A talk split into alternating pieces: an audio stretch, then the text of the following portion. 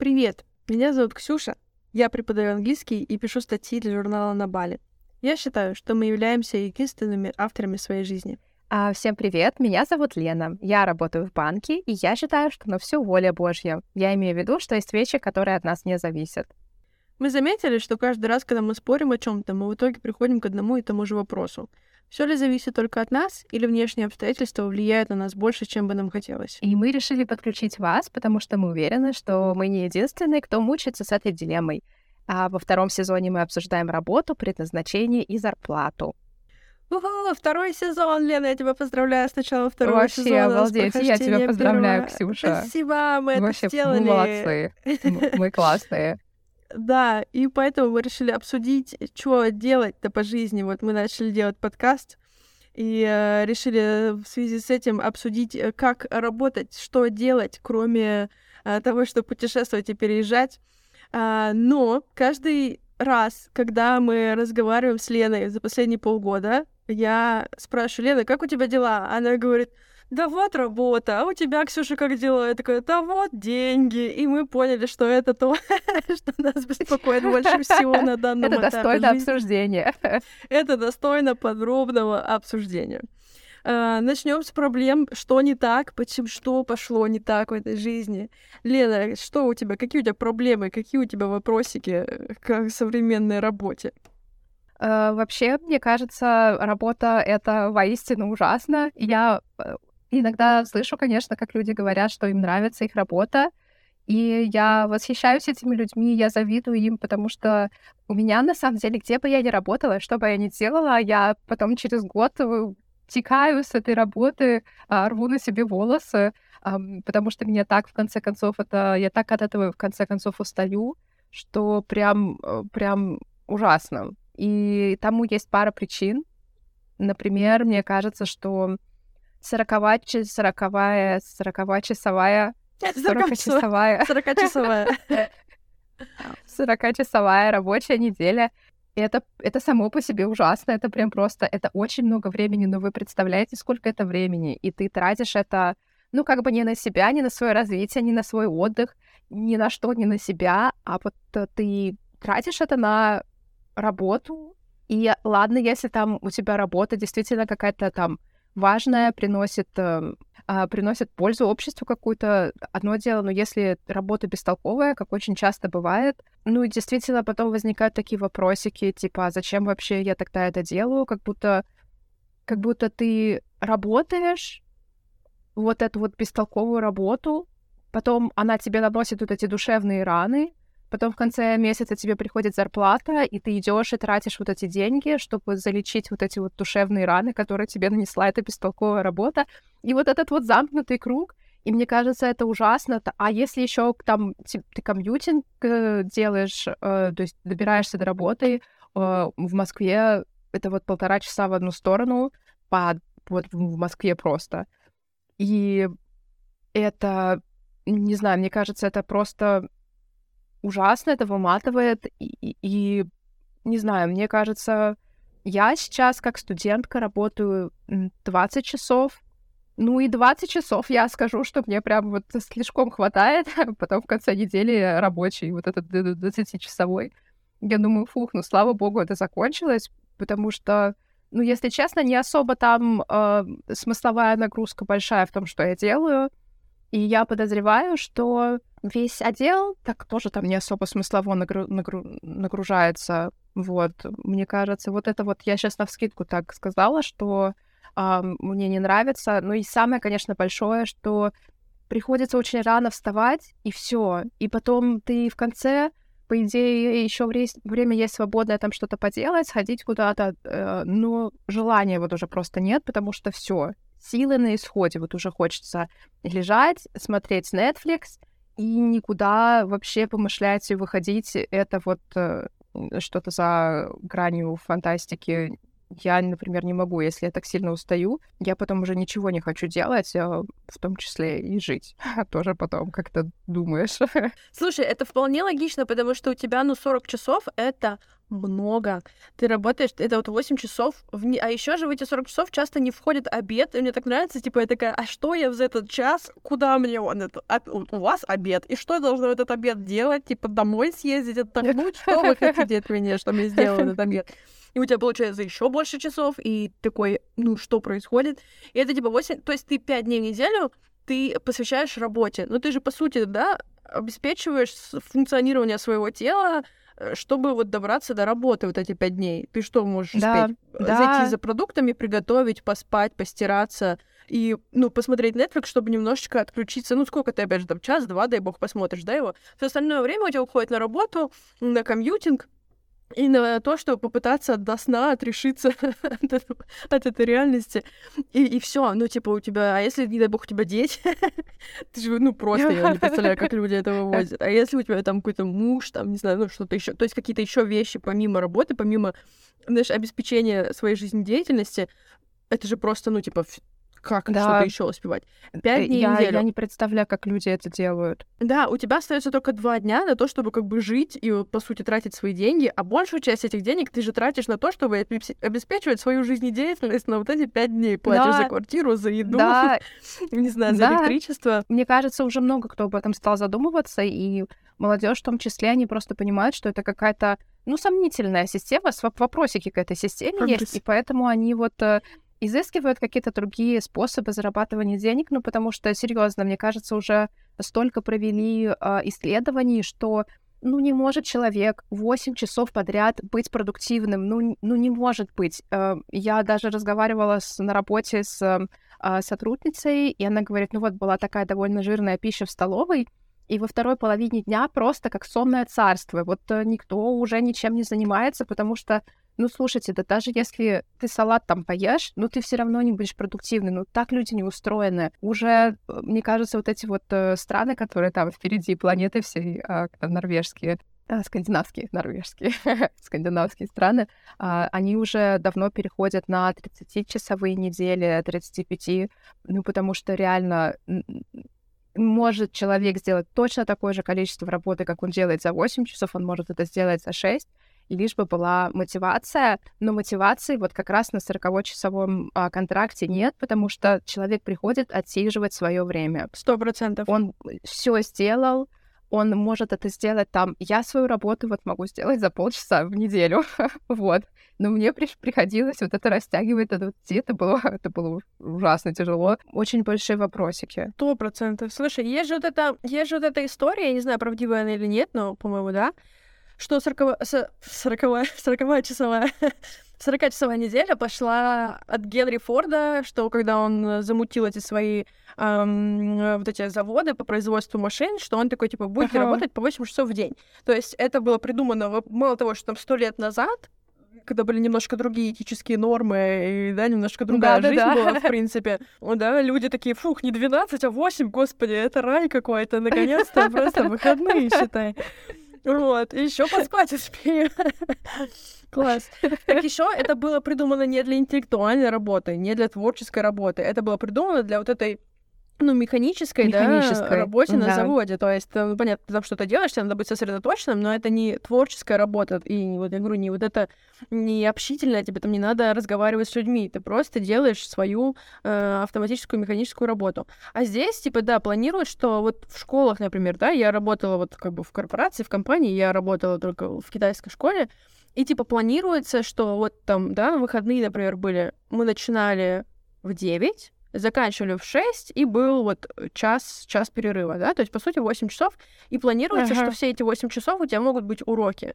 То есть это 8 часов мало того, что контакта с людьми, это, а это не просто контакт с людьми. У тебя там могут быть трехлетки, у тебя там могут быть пятилетки, у тебя там могут быть да. сумасшедшие подростки, которые просто безостановочно орут. Я помню, когда, то есть, вот у тебя четыре урока подряд, и все после четырех уроков подряд ты, ну, ты все, ты немножечко вот такой, немножечко хай, такой немножечко в, в фрустрации, в прострации такой, потому что ты такой, ну, не алё. Это высасывает из тебя силы моральные, физические, эмоциональные. Все силы из тебя это высасывает. Потому что, мне кажется, человек не был задуман и не смог развиться на той степени, что он может 8 часов без остановки. Да. Говорю, даже просто общаться с людьми, мне кажется, это, ну, тяжело. Ты вот сейчас э, напомнила про а, вот эту вот работу в китайских школах, вот эти вот выходные, когда суббота-воскресенье, 8 уроков, и я помню вот эти вот грустные мои пятницы, когда я помнила, что вот, когда я знала, что сейчас случится. Если честно, одно воспоминание об этом прям э, меня немножко сейчас так в грустинку, вот, вот в эту э, плена немножко меня столкнуло, потому что, блин, э, я забыла благодаря своей э, ненадежной памяти, а вот ты, ты сейчас, сейчас мне напомнила, это просто была жесть. Это ну, как бы не, не, не меньше, потому что действительно, как ты сказала, это дети, а, и они приходят на один час, и у них вот энергии Очень много, энергии. а у тебя как... Да-да-да, а у тебя уже после третьего урока, ну, уже как бы не очень много энергии. В общем, да, да я да. абсолютно с тобой согласна.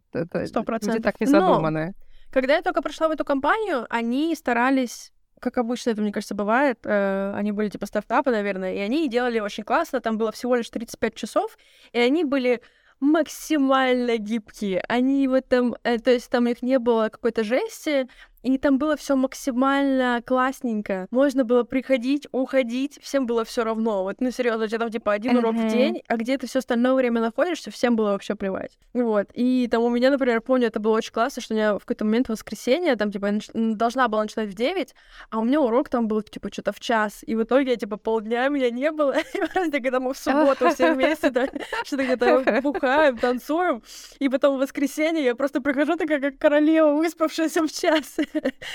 Я помню, Крис такой, типа, а подожди, а ты почему ты не тут? А ты что, не работаешь? Такой, ну вот так вот вышла, знаешь.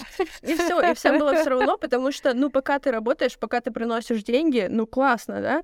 А когда ты счастливый, веселый, когда ты выспавшийся, а не дышишь ни на кого перегаром, ты приносишь очень много денег, потому что дети тебя любят, все тебя любят. Когда ты не приходишь да, туда уставший, да. как, как... Ну, это с любой работой работает, да? А мы могли бы дать совет не пить. Отличный совет. Ноль из десяти не буду советовать друзьям. Особенно в Китае. Вот. Был, был, был очень гибкий э, график. Вот у тебя есть уроки, есть тебе что делать? Делай. Нет уроков? Делай, что хочешь вообще, потому что, ну, зачем? Вот, а потом в какой-то момент... А, а вот первая компания, в которой я работала в Китае, я помню, я говорю, смотрите, у меня кончились уроки, уроки на завтра, я планы все подготовила, материалы подготовила, я пойду домой. Они такие, нет, ты здесь будешь сидеть. Я такая, почему? Они такие, потому что мы тебе платим. И я такая, насколько это логичная причина мне сидеть вот здесь? Как это вам помогает, что я здесь сижу и просто смотрю YouTube?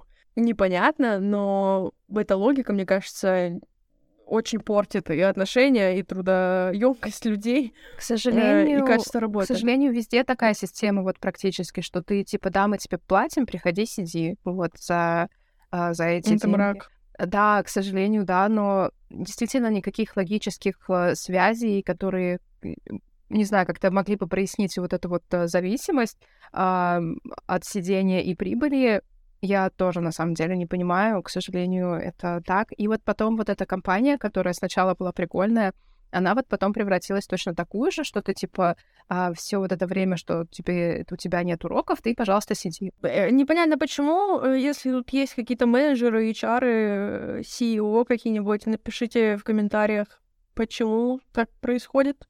Может быть, это из-за нерадивых сотрудников, которые вообще потом забывают прийти поработать, которые вообще потом не делают работу, и людям кажется, боссам, там, начальникам кажется, что это хороший способ их контролировать, это посадить их вот прям под носом, чтобы они сидели и делали работу. Может быть, так это работает, потому что я не вижу каких-то логических и продуктивных причин, э, зачем там людям там сидеть 40 часов. Да, я на самом деле тоже не знаю. Может быть, когда люди думают, что человек там а, потратил три часа на изготовление какого-то продукта по сравнению с полчаса, типа этот продукт тогда больше uh, valuable, типа он ценится выше, что человек в него столько вкладывал. Ну, типа, когда у тебя задача, типа, знаете ли, время растянуть, так я и 10 часов могу готовить продукты, да, и да. там uh, и 20, если, если надо. А если, например, мой поход, мой уход домой зависит от времени, так я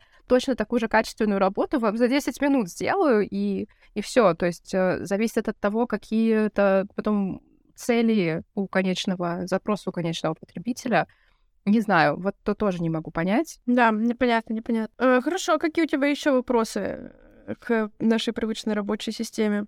Почему еще ты не хочешь работать, молодежь? Я думаю, что это собрания. Вот эти собрания, которые вообще ни зачем не нужны. Я не понимаю, почему. Я, наверное, могу себе представить, что они когда-то были введены, когда-то потому что это действительно было важно и помогало, но сейчас как будто бы э, уже и не надо, как будто они такие бестолковые, и зачем вообще их проводить? Не остается времени работать твою работу, мне кажется, у менеджеров более высоких звеньев, у них вот прям back-to-back, они, у них э, собрание на собрании, некоторые не успевают там даже там отдохнуть, попить, сходить в туалет. Зачем? Э, зачем-то эти собрания, они бестолковые-то все, и они так долго еще длятся. Я... У меня есть теория. Почему? Зачем собрания? Мне кажется, собрания создают вот это ощущение какой-то общности, Э, и еще важно, мне кажется, чтобы, типа, там вот, когда если у вас большая какая-то компания, мне кажется, важно, чтобы отделы, типа, между собой сообщались, знали, что у кого происходит. Но мне кажется, что очень важна структура, тайминг, адженда собрания, да? Мне кажется, все эти цели можно выполнять в течение собрания, если вы четенько там вот занимаетесь, да, у вас четкая структура собрания, и вы четко этим занимаетесь. Вот вы что сделали? Мы это, а вы что сделали? Мы это, вы что сделали? Мы это. Все нормально, все работает, все, все счастливы, отлично. Вот на следующую неделю там вот такие цели, условно, да, что-то такое. То есть, ну, какая-то вот такая структура. Там, и мне кажется, в какой-то момент просто это вышло из-под контроля, и сейчас просто все такие собрания, и, и просто такие, типа, у меня сын родился, и, ну вот, сколько весит? Три килограмма. Я капусты вчера купил три килограмма. Ну, мне кажется, вот так вот оно все уходит. И ты такой, типа, этого человека надо прервать, и ты а почему-то сидит начальник твой и, и, и ничего не делает. И ты такой, почему мы сейчас слушаем вот это, когда у нас есть ну, четкая рабочая проблема, которую хорошо бы сейчас обсудить? Почему мы слушаем его про его ну, личную вот жизнь? ну, или там не про личную жизнь, а про какие-то нерелевантные, например, да, вещи, какие-то там, вот что-то такое. Поэтому вот э, мне кажется, что у собраний есть классная, важная миссия, про которую все забыли и как-то пренебрегают, э, ну, неправильно, короче, делают собрания. У меня вот такое ощущение. Что ты думаешь? Я соглашусь. Похоже на правду, но э, действительно это как-то вышло из-под контроля, и количество этих собраний не пропорционально тому, что на этих собраниях можно решить. Э, вот, поэтому, мне кажется, мы уже как-то даже и обсуждали эти собрания бестолковые, так они меня сильно впечатляют. Но я думаю, что не только в работе в корпорации есть э, проблемы, которые выводят из себя и правомерно, хочется заметить, выводят из себя. Как ты думаешь, э, есть ли какие-то проблемы, когда работаешь фрилансом или из дома? Есть. Ну, тоже, да, работая из дома, можно работать на компанию из дома, да, можно работать фрилансером из дома, то есть это такая флюидная история. Например, собрание. Как вариант. Вот. Потому что тоже, вот я сегодня тоже была на собрании, и меня постоянно, но мне очень, я вот очень такой огненный человек, я вот, я не чувствую себя ни как мужчина, ни как женщина, я чувствую себя как сгусток ядерной энергии. И иногда я просто, я, я сижу, такая думаю, ну, людям это зачем-то важно, я посижу. Потом такая, ребят, давайте, ну, о важном поговорим. Разговоры о важном, песни о важном. Uh, вот сегодня, например, была вот встреча, да, вот в журнале, я пишу в журнале, и вот у нас была, типа, редакционная встреча, чтобы определиться, да, вот, ну, что мы там, типа, делаем, да, как бы, вот я туда пришла, типа, я не основатель, я не редактор, я не управляю редакционной политикой, э, не даю никому задания, я делаю вот свою часть работы, на которую мы договариваемся, что я буду делать. Но мы сегодня очень долго обсуждали вот там вещь, которую я говорю, смотрите, я же с этим вообще не имею никак, ничего общего. Почему я должна сидеть тут и слушать, как вы ругаетесь, обсуждая это? Почему я тут присутствую при этом? Они там прям вообще не на жизнь, а на смерть ругались по этому поводу. Я такая, я как будто бы тут лишняя на этом празднике жизни, давайте, что я буду делать здесь, хорошо? Вот, и вот это очень часто бывает, что вот такая история происходит. И вот да, я тоже такая, зачем, ну, нам это собрание, если мы давайте как-то будем собираться, те, те, кому надо собираться с этим. э, чем люди сидят и типа тупят и слушают это все. Вот. Но это да, это если ты все-таки. Это вообще не корпорация, это очень маленький стартапчик. Есть еще много проблем, помимо собраний. У фрилансеров есть вот эта проблема. Ой, ну, очень много проблем у фрилансеров. Это вообще фрилансеры. Поднимите руки. Бедные фрилансеры. Make some noise. Потому что когда ты начинаешь работать фрилансером, тебе нужно где-то искать работу. Если у тебя мало опыта, то тебе будут давать мало денег.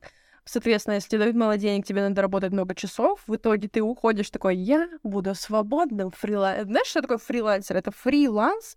Это вот эти ребята, короче, которые сражались, которые наемники, короче, военные наемники раньше были. Ланс — это вот это, а, что-то ага, там, меч, ага. сабля какая-то, да?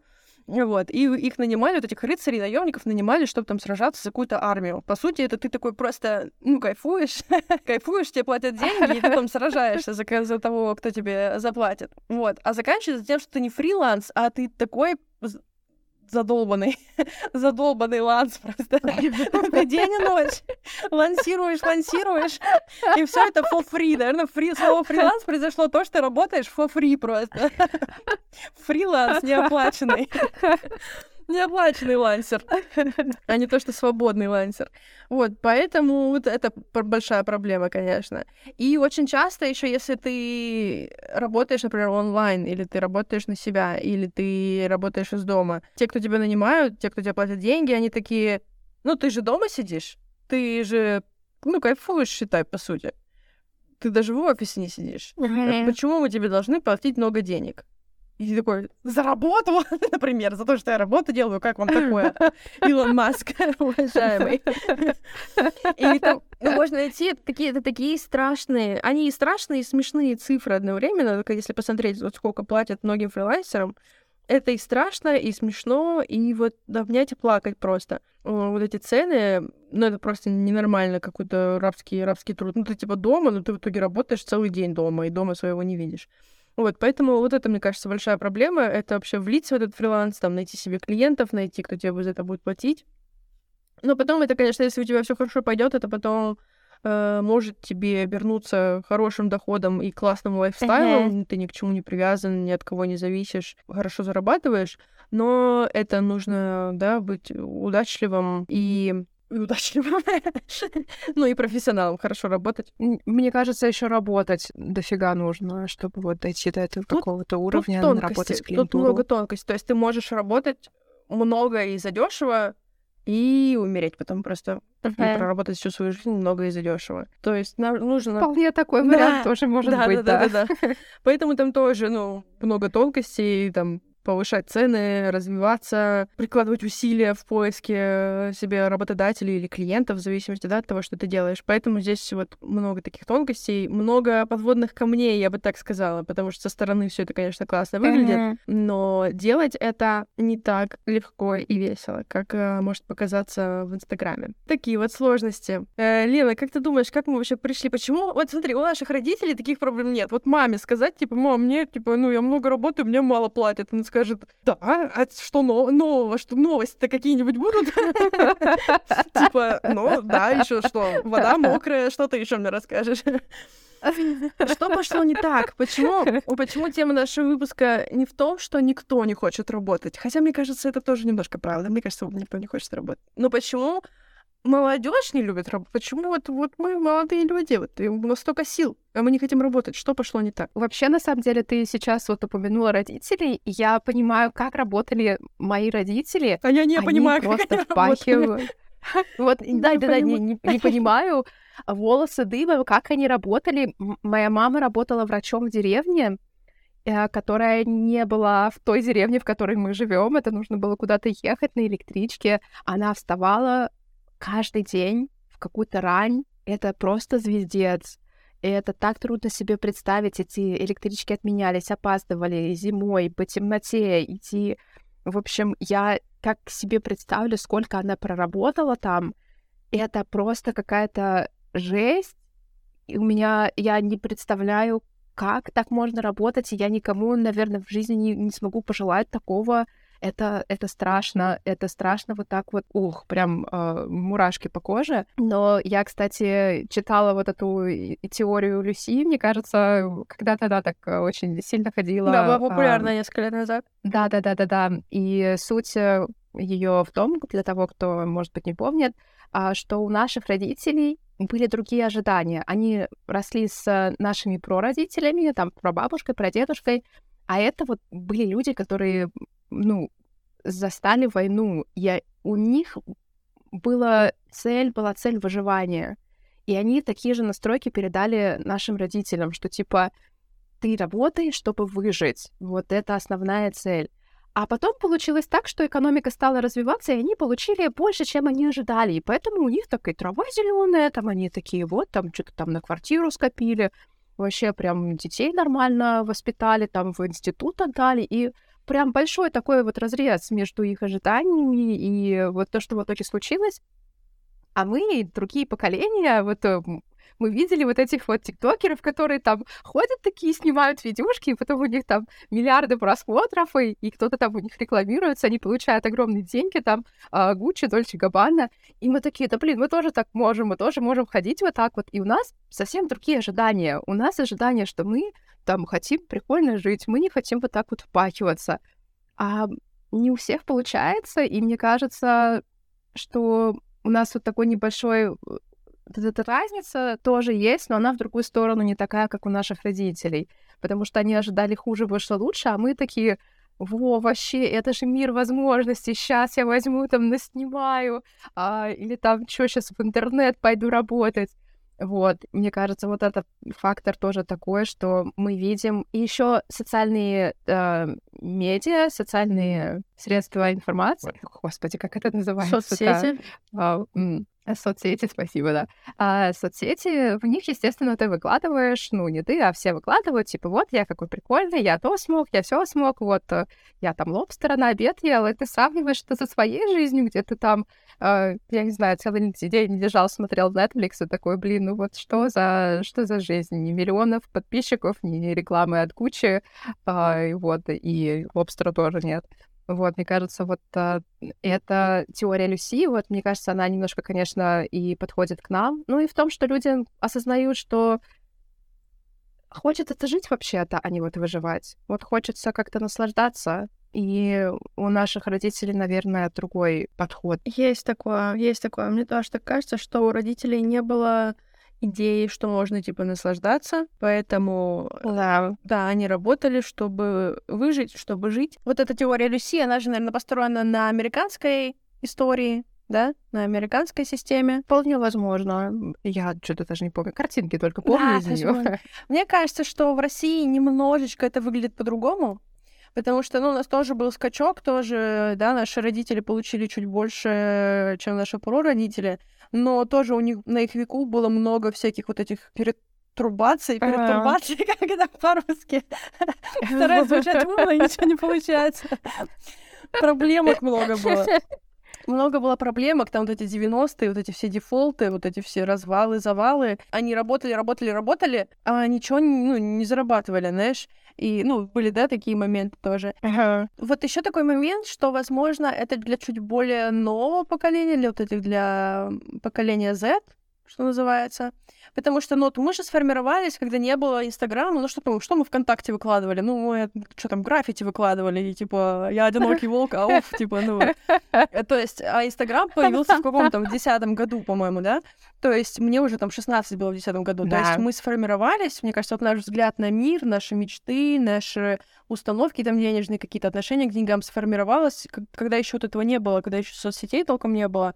Ну, были какие-то там, типа, голливудские звезды, но они всегда, по сути, были, да? И они были недостижимыми. Казалось, что надо быть, ну, каким-то вообще просто из ряда вон выходящим, чтобы хорошо ага. жить. Uh, может быть, у кого как? У кого, может быть, я думаю, в Москве у вас ну, чуть пораньше к вам это пришло. У нас в Новосибирске такого не было в нулевых. Я, наоборот, росла в полной уверенности, что я никогда не буду богатой, что у меня будет достаточно денег, чтобы там есть и, ну, жить, дай бог, и там вот к пенсии, там к 40, к 50 годам я буду зарабатывать там 50-60 тысяч рублей, и, ну, вот удастся у меня жизнь, а если я вообще прям буду крутым специалистом, то, наверное, 100. Я пошла в НГУ, потому что я такая, ну вот, с этими с тремя буквами НГУ, НГУ же там он один из топ-университетов России, с ним, uh-huh. с этим дипломом точно тебя возьмут в какую-нибудь языковую школу. То есть у меня вот такие амбиции были. Ну, я, конечно, хотела классно выглядеть и ходить там э, с этим с кейсом, типа, на каблуках, но я была в полной уверенности, что ну, хорошая жизнь меня не ждет. И каково же было мое удивление, когда мне там в 20 лет стали платить две маминых зарплаты. Мне стали в 20 лет, там, мне стали платить э, вот зарплату, которую мои оба родителя получают в месяц с 20-летним стажем каждый. Больше, по-моему, уже к тому времени было. И я такая, подождите, как будто бы меня кто-то где-то обманул. как будто бы что-то не сходится в реальности с ожиданиями, знаешь? Вот, то есть я вот это я, я после того, как вот это все произошло, после того, как вот эти деньги у меня появились, я попутешествовала, сделала какие-то большие покупки в своей жизни, я такая, кажется, как будто бы что-то поменялось, как будто бы то, чему меня учили родители, учителя, ага. вся вокруг, все, что вокруг меня было, оно больше не работает большие деньги больше не для бандитов, э, каких-то бизнесменов, продающих нефть, и э, Дженнифер Лопес, но они и для простых людей. Ну, под большими деньгами я подразумеваю, типа, там, 100 тысяч, 200 тысяч, такая, сумасшедшие деньги. Ну, для меня это реально сумасшедшие деньги. Для человека, у которого там родители получали там от 30 до 50 тысяч, да, в последнее время, ну, это реально большие деньги, да, согласись, тем более там в молодом возрасте. Да. И это самый большой шок. Я помню в какой-то момент в Китае, вот там был ужасный кожаный диван, я как сейчас помню. Я помню, я легла на, него, на него, и я такая, ну вот, мне только исполнилось, мне еще не исполнилось, это было там несколько месяцев до моего 21-летия, 22-летия. Я такая, вот мне 21 год, почти 22, а у меня сейчас зарплата больше, чем я рассчитывала, у меня будет перед пенсией. А что дальше? я не знала, что мне делать дальше, потому что мои самые... Это не были мои смелые мечты, это было beyond просто, это выходило за пределы моих мечт. И я такая, так я 11 лет в школе упахивалась, 4 года в универе упахивалась, ради того, чтобы пройти вот этот промежуток, который прошла за полгода, я планировала его пройти за 25 лет, а я его прошла за полгода. А что дальше? Я так потерялась в жизни. Это с ума сойти, как я потерялась в жизни. Мы немножечко ушли от проблем.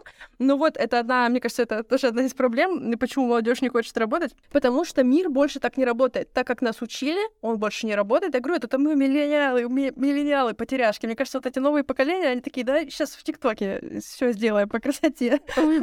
А мы такие, о, чё, где? Там работать, не работать, универ универ, не универ, ходим, что-то маемся. Вот. А мир давно поменялся, и поэтому, да, как правильно ты сказала, люди поняли, что просто ходить на работу и вот обеспечивать свою жизнедеятельность ради того, чтобы сходить на работу, это уже не канает. И то, что то, что ты ходишь на работу, это приносит деньги какому-то дяде, и ты начинаешь спрашивать, типа, а почему это приносит деньги дяде, а не мне, хотя работу делаю я, а дядя просто uh-huh. сидит там. ну, у дяди, понятно, ответственность несет. Но ты такой, так я тоже могу нести ответственность. И вот я в какой-то момент это поняла, и, и вот я вышла из матрицы. Теперь я бедный художник. Одинокий бедный художник.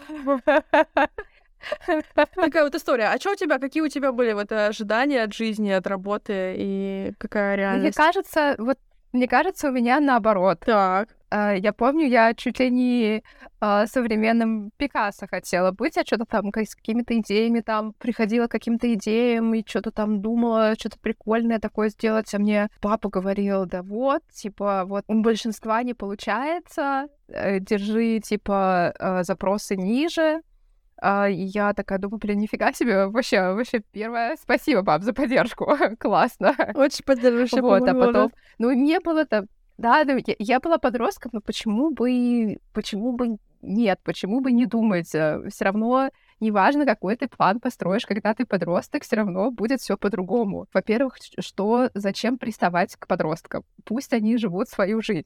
И я, естественно, он ко мне приставал, я что-то там отвечала, какие-то свои там а, а, новомодные идеи. И вот он меня потом осаживал, и у меня, наоборот, были какие-то такие а, возвышенные ожидания от меня, какие, как, какой я классный буду, когда а, я вырасту. Но в итоге стало все равно. Но в плане работы, конечно, хотелось бы что-то другое. А что, а кем ты хотела быть? Какие у тебя были aspirations? что это, мечты? Что, как это? Вот я что-то не могу вспомнить, но, видимо, то, что что-то что-то такое, что не шло в сочетании с, моей, с представлениями моего папы обо мне, я не могу вспомнить сейчас. Но что-то вот, видимо, что-то такое... Ну, великой и богатой хотелось быть. Да, я помню, хотела стать вот второй Анна Нетребкой. Если что, это оперная певица, очень известная, очень такая, мне очень она нравится, красивый голос и я ходила в музыкальную школу, я была вот уже на, на этапе, когда я вот хотела уже бросить универ и пойти вот э, в училище эм, музыкальное, чтобы вот больше времени этому посвящать. Ну, в общем, потом родители запротестовали, короче, говорят, нет, так не делай, а, сюда не ходи, туда ходи. В общем, в итоге так и закончилось. Сказать, что я жалею, что я так не сделала, я не знаю. Мне очень хочется посмотреть, какой, каков был результат, если бы я это сделала, потом сравнить два результата, и тогда уже точно сказать. А, я на самом деле, на самом деле ни о чем не жалею. В итоге сложилось все нормально. Могло быть, конечно, и лучше, могло быть гораздо хуже. Ну да, вот, да. А, есть такое, потому что да, я на самом деле понимаю, почему родители так говорят, потому что есть какие-то стандартные типовые работы, которые более-менее востребованы и которые более-менее платят, вот, э, чтобы обеспечивать себе жизнь. А есть вот э, работы, которые не особо много приносят, и мне кажется, им было страшно, что мы через такое пройдем, вот быть без денег, um, и они пытались от этого предупредить, как-то ну, поставить на путь истины в их э, представлении. Но есть еще и определенная другая сторона такого поведения, потому что ну, а если бы получилось? Да, тоже может быть. Вот. У да. меня тоже есть история про разговоры с мамой о работе, о призвании и о всем таком. Но у нас есть в планах более подходящий эпизод для этой истории, поэтому я расскажу ее в следующем эпизоде, может, не да. в следующем, в одном из следующих в этом сезоне. Слушайте, теперь вы, я посадила вас на крючок, вам придется послушать весь этот сезон. Все добрые. Интрига, интрига. Интрига, Поставьте, пожалуйста, лайки, а если вы слушаете на какой-то платформе, где можно оставить отзыв или поставить звездочки, будьте добры, поставьте нам звездочки, оставьте отзывы. Расширьте в сторис, постах в, с вашими друзьями, всем расскажите Расскажите про наш классный подкаст. Вот, будет вам спасибо большое. Что делать? Что делать? Что же делать? Если ты... С локусами это контроля. С локусами это контроль. Если ты молодежь, и ты не хочешь работать. Внутренний локус контроля подсказывает мне, что не работай, умри с голоду под мостом.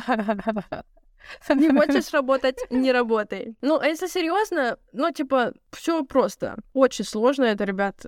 Я тут вам предлагаю полагаться на, вне, на внешний локус контроля, потому что с внутренним локусом контроля тут будет очень сложно. Придется там искать подходящую вам работу, осваивать нужные для этой работы навыки, как твердые навыки, так и мягкие навыки, что вообще очень сложно, а еще и всякие мета-навыки, учиться общаться с людьми, учиться преподносить себя, учиться разговаривать, учиться не употреблять типа в каждом предложении, что вообще миссия невыполнима. Очень много вещей придется учиться делать, если захочется работать так, как хочется, а, или вообще не хочется работать, тут я вообще не знаю, что делать. Типа, можно классно выйти замуж, наверное, или остаться с родителями, но родители в какой-то, в, в какой-то момент умрут, и муж в какой-то момент умрет. А если ты мужик, что тебе вообще делать? Искать же женщину, которая будет тебя содержать, так и она когда-нибудь умрет. Ну, короче, все когда-нибудь умрут, ты останешься один без денег снова, а в 50 это будет еще сложнее, поэтому совет классный, но, мне кажется, не стратегически неверный. Вот в долгосроке он может плохо, плохо откликнуться, плохо сработать. Поэтому, мне кажется, лучше всего э, найти какую-то какую-то легкую работу или работу, которая нравится, да, подобрать что-то, что вы все-таки можете делать и за что вам все-таки будут что-то платить. Э, потому что совсем не работать мало того, что умрешь под мостом от голода, так еще из своего личного опыта могу сказать, просто, ну, скучно. Очень скучно, когда ты ничего не делаешь, и тебе некуда идти, и ты просто... Ну, типа, ты можешь сидеть играть целыми днями, не знаю, в игры, смотреть YouTube, но, типа, тебе... ты потом такой проснешься такой, типа, а я что живу-то, зачем? Куда я вот с этим совсем? Поэтому, мне кажется, все таки нужно работать, просто нужно найти то, что больше подходит.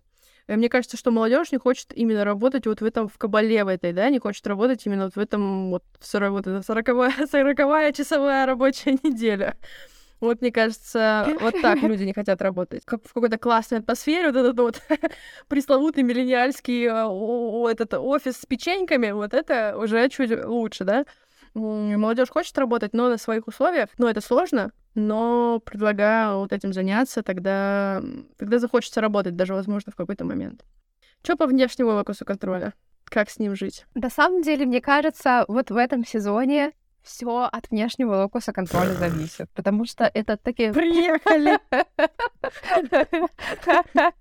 Серьезно, на самом деле, да. Вот я прям, я думаю, что никто не будет против, чтобы разбогатеть, будучи там, я не знаю, тиктокером. Есть столько людей, которые это делают, которые делают эти видео, которые вкладываются. Например, мы возьмем два человека, двух человек, которые вот вкладывают одинаковое количество энергии, креатива, контент, но один будет успешный, а другой будет неуспешный. Это какие-то рыночные условия, которые абсолютно от нас не зависят. И вот э, даже сейчас, когда там, например, кто-то ищет работу, очень много отказывают даже вот на вот эту вот э, дурацкую корпоративную работу. Никто не хочет в этой системе быть. Хочется просто нормальную зарплату. Люди подают э, заявление и, и отказывают, и непонятно почему. Непонятно, почему кто-то проходит, кто-то не проходит. Это как-то не зависит абсолютно ни от тебя, ни от мотивационного письма это вот просто какая-то, что ли, чудо какое-то, вот эту просто в нужное время, в нужное место, вообще непонятно. И это абсолютно не зависит. Ты даже, может быть, и, и обладаешь все этими факторами, но все равно есть кто-то, кто лучше тебя, и вот они проходят. Или не то чтобы лучше, может быть, они что-то сделали такое, что, да, может быть, и не сделали, а просто вот попали в нужное время, в нужное место, и все, и вот они, они на работе, а ты не на работе, они миллионеры, а ты не миллионер. Непонятно, непонятно, по каким признакам это все проходит. Um, да, есть действительно люди, которые вкладываются меньше, uh, но если мы берем вот одинаковый input, um, то, к сожалению, output тоже будет разный. Вот так. Интересное мнение. Я с ним не соглашусь. Я с ним, конечно, соглашусь. Нет, ты все правильно говоришь, все правильно говоришь. Но мне кажется, что есть тоже, я тоже думаю, про, про это еще будем говорить. Мне кажется, есть разные способы решения этих проблем. Даже если, смотри, если мы говорим про удачу, то удача это что тебе просто ты вот тыкнул, и э, тебе повезло, да, ты взял там лотерейный билет, и он оказался выигрышным. Ага. Соответственно, это как ты становишься удачливым, ты просто покупаешь много лотерейных билетов. Если ты скупишь несколько партий лотерейных билетов, то ты, ну, не, не факт, что ты выиграешь больше, чем ты потратил на билеты. Ну, хорошо, возьмем лотерейные билеты, а там, не знаю, application, да, на работу. Ну, то есть все знают, что если ты отправишь один application, у тебя очень мало вероятности, что ты что-то из этого выбьешь. Если ты отправишь 10, уже есть какая-то вероятность. Скорее всего, надо отправить 100. Я помню, когда вот мы работали в этой самой в классной студенческой организации, мы там разговаривали про продажи. Там есть вот эта воронка, да, воронка продаж. И мне кажется, вот эта воронка, она работает везде, ага. да. Ты отправляешь тысячу писем, из них ты получаешь 100 ответов, из них ты получаешь 10 собеседований, из этих 10 собеседований ты получаешь одно согласие. То есть тебе, чтобы получить одну там работу, ага. одну там, не знаю, все что угодно, тебе нужно отправить тысячу имейлов, да, тысячу писем, там, тысячу предложений. Ну, там везде разные, да, эти воронки. Но если ты отправишь хотя бы 500, скорее всего, ты ничего не получишь, да, то есть чем больше ты вот стреляешь, тем больше uh-huh. вероятность попасть. Поэтому вот мне кажется, что удача — это вот на таких, на дурачков. Поэтому, поэтому ты, ты смотришь, ты смотришь на этого дурака, и ты такой, ты же дурак, откуда, почему ты это делаешь? А просто, ну, повезло. Просто он бил одно место. Вот. И мне кажется, там вот очень много таких моментов есть, которые нужно просто, знаешь, распаковать, раскрыть, и окажется, что это внешние, внешние, как это называется, что внешние э, аспекты, внешние... Локус контроля. Да. В смысле, виду, что да, внешние факторы, вот. Э, что эти внешние факторы, их тоже можно использовать так, ну, себе на пользу можно их использовать так, чтобы тебе было от этого лучше. Вот ты сказала, uh-huh. что можешь подходить по всем параметрам, и все равно тебя туда не возьмут, и неважно, что ты напишешь, неважно, что ты сделаешь, тебя все равно не возьмут, и ты такой, а, а что вам надо тогда? Знаешь эту историю про то, что женщины подаются на работу только если они подходят по всем параметрам, а мужчины подаются на работу, если они подходят хотя бы по половине. Они такие, ну, я вроде бы Excel знаю, тут еще надо какой-то питон знать, ну, это разберемся, скажу, что знаю. Я же уверенный пользователь, и английский у меня, ну, такой нормальный, адванс, наверное. И все, и они подаются, а женщина такая смотрит, такая, я вот Excel, ну, ты вот я не знаю, там все команды, там же вот команды всякие есть, я вот не знаю, нет, это я не буду, туда, туда не пойду, вдруг меня там запой, все, я не пойду никуда. Вот. И вот, вот это, понимаешь, и, а, муж, а все равно же мужчина как-то всегда ходит работу, а еще ему платят больше. Поэтому вот как будто бы, вот опять же, мне кажется, вот дурака, они такие, подаюсь везде, и куда-нибудь их доберут, а женщина подается только на две, она такая, ну тут я точно подхожу, туда подамся. Вот, поэтому такой вот моментик есть. Мне кажется, что там очень много есть подводных камней, и поэтому нужно просто смотреть, что тебе надо, искать то, что тебе надо. и, и, и вот мне кажется, что нужно просто знать, что тебе нужно, и делать какие-то вот э, правильные правильные движения в этом направлении, и тогда тебе будет чуть легче не хотеть работать. У нас изначально вопрос был, что мы не хотим работать, а в итоге из того, что придется, все-таки придется работать. Ну, есть-то надо как-то, да, поэтому такой вот, такой вот, э, такой вот у меня выход. Я на самом деле согласна с, с выбором э, э, работы по критериям. Я тоже, если я не подхожу по всем, я, скорее всего, не буду подавать, вот хотя это оно. неправильно. Это сто процентов нужно. Да, э, подавайтесь куда хотите, не знаю, раз в год и палка стреляет, кстати сказать. А, но я тогда компромиссу попробую прийти, что какой-то процент зависит от э, количества подаваемых э, там, э, заявок на работу или вообще количества стрельбы в одну точку, но все равно в итоге какой-то все-таки процент есть того, что может не сработать. Вот ну да, ну это же правда, это вот дело удачи, как бы зависит. Что там, теория игр, да, шансы и все такое. Вот, но... Да, потому что все равно в конце концов может что-то быть какой-то такой фактор, что просто вот там, ну, не зашел. Да, да, твой, бывает, там, бывает. Может быть, то, что ты делаешь. Это сто процентов. Но смотри, ты даже э, интересно, что ты сразу начала говорить про работу, что типа как устроиться на работу или как не устроиться на работу. А если ты не хочешь, вот я не хочу, знаешь, был, был тренд, что-то с год или два назад на Ютубе был тренд, назывался I do not dream of labor. И там люди записывали разговорные видео, где они говорят, я, ну, у меня нет работы мечты. Ага. Я, я не мечтаю работать, у меня нет работы мечты, я не хочу работать вообще. Типа, что ага. вы со мной сделаете? Вот, так, вот что здесь тогда делать? Что тогда здесь делать? Куда ударение? В этом капиталистическом, капитали...